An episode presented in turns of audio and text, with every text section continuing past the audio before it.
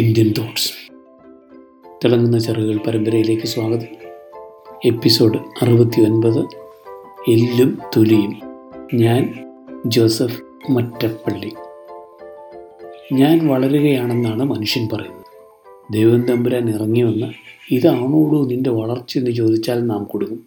ഒരിക്കൽ ഒരു ഞായറാഴ്ച വൈകിട്ട് ടോക്കിയോ എയർപോർട്ടിൽ ഒരാൾ സാൻ ഫ്രാൻസിസ്കോയിലേക്കുള്ള വിമാനവും നോക്കിയിരിക്കുകയാണ്.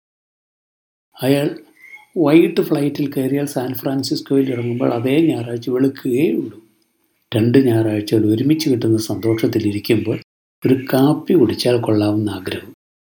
ബ്ലൂ ബോട്ടിൽ കമ്പനിയുടെ ഒരു വെൻഡിങ് മെഷീൻ കണ്ടു. പക്ഷേ ഒരു കുഴപ്പം.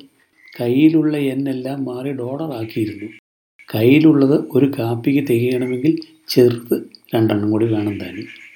മെഷീനിന്റെ അടുത്ത് ചെന്ന് സൂക്ഷിപ്പുകാരോട് ചോദിച്ചു രണ്ട് എൻ കുറവുണ്ടെങ്കിൽ വല്ല നീക്കുപോക്കുമുണ്ടോ എന്ന്. അളവിൽ ഇത്തിരി കുറഞ്ഞാലും കുഴപ്പമില്ലായിരുന്നു. അവർ പറഞ്ഞത് കൃത്യം അത്രയും പണമുണ്ടെങ്കിലേ മെഷീൻ വർക്ക് ചെയ്യൂ എന്നാണ്. ഒരിക്കൽ അമേരിക്കയിൽ നിന്ന് നയാഗ്ര കാണാൻ പോയ യുവദമ്പതികളുടെ കഥ കേൾക്കാനിടയായി. ഡിട്രോയിറ്റിൽ നിന്ന് നയാഗ്രയിലേക്ക് പോകുന്ന വഴി എക്സ്പ്രസ് ഹൈവേ രണ്ടായി തിരിക്കും ഒന്ന് കാനഡയിലേക്ക്. അവിടെ ഒരു ചെക്ക് പോസ്റ്റും ഇല്ല. സൂക്ഷിച്ചില്ലെങ്കിൽ അമേരിക്കയിലെ നയാഗ്രഹയ്ക്ക് പകരം കാനഡയിലെ നയാഗ്രയിലെത്തും. മടങ്ങിപ്പോരണമെന്ന് തോന്നിയാലും അടുത്തെങ്ങും എക്സിറ്റുമില്ല.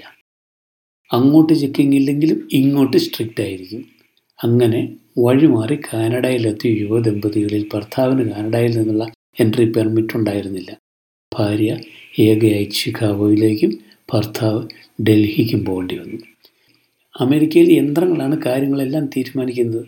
ഹൃദയവുമില്ല മനുഷ്യത്വവുമില്ലെങ്കിലും യന്ത്രങ്ങൾ അറിഞ്ഞാരെയും ചതിക്കാറില്ലാത്തതുകൊണ്ടായിരിക്കണം എല്ലാവർക്കും അതിനെയാണ് വിശ്വാസം. യന്ത്രങ്ങളെ കൂട്ടുകൂട്ടിയിരിക്കുന്നു എന്ന് പറഞ്ഞാൽ മനുഷ്യൻ ഒരു യന്ത്രത്തിന്റെ നിലവാരത്തിലേക്ക് താണിരിക്കുന്നു എന്നർത്ഥം പിന്നെ എന്ത് കാട്ടിയാണ് നാം മക്കളെ നന്മയുടെയും പരസ്നേഹത്തിന്റെയും ശീലുകൾ പഠിപ്പിക്കുന്നത്?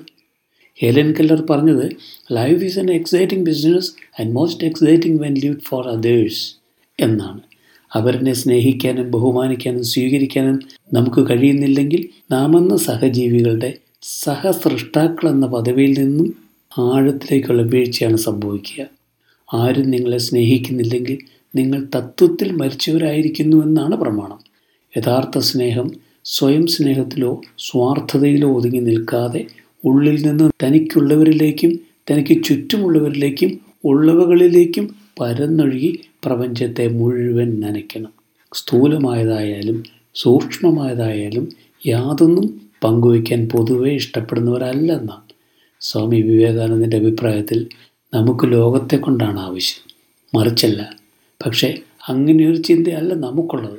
സേവനം എന്നത് വളരെ പ്രാർത്ഥനയോടും നിയോഗത്തോടെയും ചെയ്യണമെന്നാണ് സ്വാമി വിവേകാനന്ദൻ ആവശ്യപ്പെടുന്നത്. കൊടുക്കേണ്ട സമയത്ത് കൊടുക്കേണ്ടത് കൊടുക്കേണ്ടത്ര കൊടുക്കേണ്ടവന് കൊടുക്കുമ്പോഴാണ് സത്യത്തിൽ പ്രകൃതിയുടെ കണക്കിൽ കൊടുക്കലാവുന്നത്. വാസ്തവം പറഞ്ഞാൽ ഇങ്ങനെ മെഷീനുകളെ മാത്രം കുറ്റം പറഞ്ഞാൽ ശരിയാകുമോ? മിക്ക മതങ്ങൾക്കും ഹൃദയമോ കരളോ ഒന്നുമില്ലല്ലോ.